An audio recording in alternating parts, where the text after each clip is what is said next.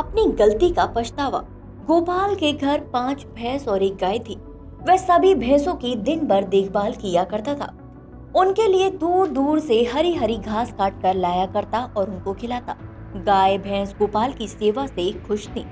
सुबह शाम इतना दूध हो जाता, गोपाल का परिवार उस दूध को बेचने पर विवश हो जाता। पूरे गाँव में गोपाल के घर से दूध बिकने लगा।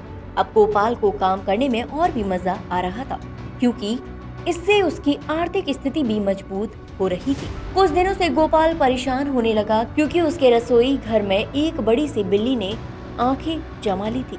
गोपाल जब भी दूध को रसोई घर में रखकर निश्चिंत होता बिल्ली दूध पी जाती और उन्हें झूठा भी कर जाती। गोपाल ने कई बार उस बिल्ली को भगाया और मारने के लिए दौड़ाया, किंतु बिल्ली चढ़ दीवार चढ़ जाती और भाग जाती। एक दिन गोपाल ने परेशान होकर बिल्ली को सबक सिखाने की सोची।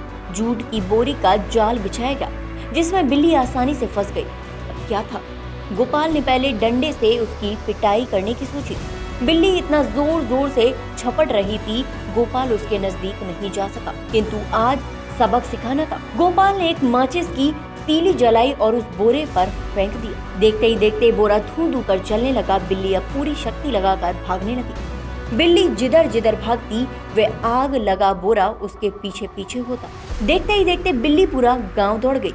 पूरे गाँव से आग लगी आग लगी। बुझाओ बुझाओ, इस प्रकार की आवाज़ उठने लगी। बिल्ली ने पूरा गाँव जला दिया। गोपाल का घर भी नहीं बच पाया था। निष्कर्ष, आवेग और स्वयं की गलती का फल खुद को तो भुगतना पड़ता ही है। साथ में दूसरे लोग भी उसकी सजा भुगतते हैं।